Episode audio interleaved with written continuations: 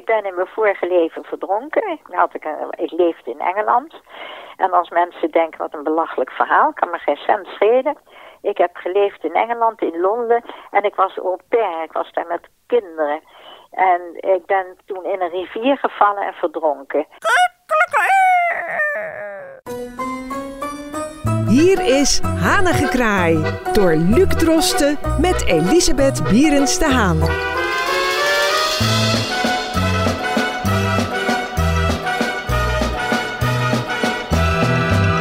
Hartelijk welkom bij Hanengekraai. Mevrouw Bierens de Haan, eh, we zijn er weer deze week en we zijn er weer voorlopig even voor het laatst. Mevrouw Bierens de Haan, beseft u dat wij er al vier seizoenen hebben op zitten? Ja, en je zegt, we zijn er voor het laatst. We gaan er even tussenuit. We hebben een zomerreces. Anders denken de mensen, hè, jammer dat het afgelopen is. Oh, jammer. Maar nou weten ze, het is een zomerreces. En we zijn weer terug in september. In deze aflevering gaan we, en dat hebben we de luisteraars ook beloofd, nog weer een keer dilemma's doen. Het is toch wel leuk om u net voor de zomervakantie nog even weer iets beter te leren kennen. Ja. En er zijn ook allerlei dingen die er weer spelen. Maar voordat we dat gaan doen, heb ik eerst een vraag voor u. Is het wel eens voorgekomen dat u spontaan een beslissing heeft genomen over een probleem en vervolgens eh, daar spijt van heeft gekregen? Dat u dacht, ik had, toch het, ik had toch het andere moeten doen. Nee, helemaal niet. Alles wat ik gedaan heb, kan ik op terugkijken. Dat zijn goede beslissingen. Ik heb geen spijt van de dingen die ik heb gedaan. Ik kan wel bijvoorbeeld, eh, Ja. ja. dan ben je jong en dan ben je een beetje roekeloos. En, en denk je, ja jeetje zeg, wat, wat heb ik nou voor roekeloos gedaan? Dat je een afspraak maakt en dat je later denkt, goh, ik had toch niet met die Amerikaan een afspraak moeten maken. Want het is uiteindelijk toch helemaal niks. En dat merk je dus eigenlijk later. Ja. Dus een dinertje denk je, nee, god nee, mijn gevoel zegt nee. En Ja. dan ga je naar huis en denk je, ik had dat, dat hele dinertje niet moeten doen. Het zijn van die kleine dingen. Maar verder niks. is, nee, eh, Nee. prima. Oké. Geen, alleen maar blij. Goh, wat een saai, eh, wat saai eigenlijk, zo'n smetteloos succesverhaal. Nee, helemaal niet. Helemaal niet saai.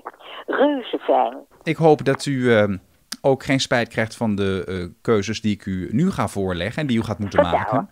Het Eurovisie Songfestival Ja? Of het EK voetbal. Eh, eens even kijken. Dan zeg ik gewoon geen van beide. Dat mag niet. U, u moet van mij Dan hier zeg ik puur... het EK voetbal. En waarom? allebei even ellendig. Maar het EK voetbal, dan zit er nog spanning in van eh, de bal naar elkaar toespelen. Daar zit een, een, een leuke sportiviteit in. Ik doe oordoppen in voor dat krankzinnige gegil van al die supporters. En als ik mijn oordoppen in doe, dan kijk ik alleen. En dan denk ik, wat knap van die bal de ene kant. En dan krijg je een penalty. En, eh, en ook, ik heb hier eh, Edgar Davids. Die heb ik een keer geanalyseerd, zijn Oh. En die mocht niet mee naar Amerika. Toen heb ik gezegd, belachelijk. Hij is 15 en hij is een geweldige voetballer. Hij moet naar Amerika. Nou, toen ging hij naar Amerika. Dus eh, dan zeg ik voetbal. Oké, en over krankzinnige gekrijs gesproken, u bent eh, dus geen fan van het eh, Songfestival? Helemaal niet. Veel te veel lawaai. Hm. Gegil, geschreeuw, lawaai. Ja, veel te veel spektakel. En als ik dan terugdenk, zo eh, uit de tijd van Corrie Brokker, god was enig, Ja. dan hoor je een liedje, een leuk liedje. Eh. Kan je zeggen, is een beetje sloom? Nee, ontzettend leuk. En dan een kleine, leuke achtergrond. En al dat spektakel en glitter en geschreeuw en gebrul. Niks voor mij. oké. Nou, dat is duidelijk. We gaan naar het volgende dilemma. Monarchie of republiek? Een hele lastige. Ik zeg, je weet wat je hebt en je weet niet wat je krijgt. Het loopt rustig met af en toe een eh, opzienbarend feit. De koning gaat wel naar Griekenland of er gebeurt dit. En maar de koning heeft ook weer een schattige reden gehouden op de Dam over Jules Schelvis. Dan denk ik, wat fijn dat, dat hij er is. En dat we eh, niet een een of andere president hebben. Dus ehm, ik zou zeggen, je weet wat je hebt, je weet waar je aan toe bent, maar je weet niet welk lot boven je hoofd hangt. Dus ik mag concluderen, toch de monarchie vooralsnog? Ja, Ja, oké. We gaan door.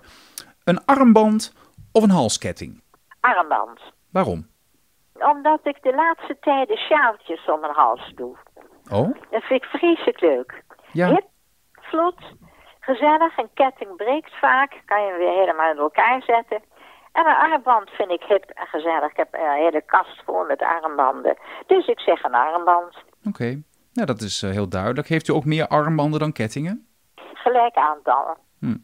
En dat zijn waarschijnlijk ook eh, stukken die u al echt jaren draagt. Sommige helemaal niet. Dat hangt van mijn bui af. Ja, we blijven nog eventjes in de hoek van eh, het uiterlijk. En dan wil ik graag van u weten of u de voorkeur geeft aan een kam of aan een borstel. Kam. Waarom? Omdat een borstel, ik denk dat dat met de jeugd te maken heeft. Dat eh, vaak hadden we een hulp in huis en die kwakte die borstel zo hard op een hoofd. Dat vond ik heel onaangenaam. Hmm. Dus ik ben anti-borstel, terwijl borstelen juist heel goed is en mooi voor het haar. Maar de kam prefereer ik. Oké. En als we het dan toch over het gezicht hebben en het hoofd, dan gaan we even naar de mond. Vlosdraad of een tandenstoker? Een tandenstoker. Gebruikt u dat ook vaker? Ja, En dan gebeurt het vaak dat er bijvoorbeeld iets tussen uw tanden gaat zitten? helemaal niet. Maar heeft u Nou, dan een, heeft u een bepaald ritueel met tandhygiëne? Ja, mijn hele leven is één ritueel. Prima. Nou, eh, u leest graag en ik weet dat u een prachtige bibliotheek heeft, ook met boeken van uw man. En dan wil ik graag Ja, weten of u de ja. voorkeur geeft aan hardcover boeken, dus met, hè, met een harde kaft, Ja, of klopt. paperback boeken. Wat is uw voorkeur? Ja, ik vind de ouderwetse boeken natuurlijk het mooiste, hè.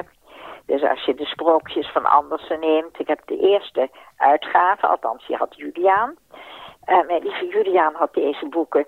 En eh, dat waren de eerste uitgaven. Die zijn schitterend uitgegeven als antiquarisch. Ja, En eh, paperback, dat kwam later. Na de Tweede Wereldoorlog. Uh, God, de pockets kopen. De Dickens. Alle Dickens uitgaven in pocket. En, eh, nou, en dat was toen.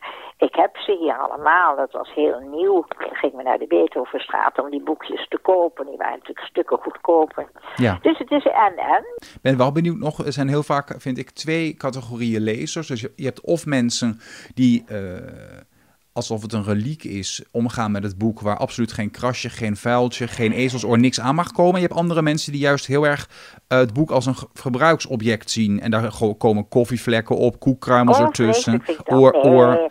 Je moet een boek netjes behandelen. Ja? Ja, dat vind ik wel.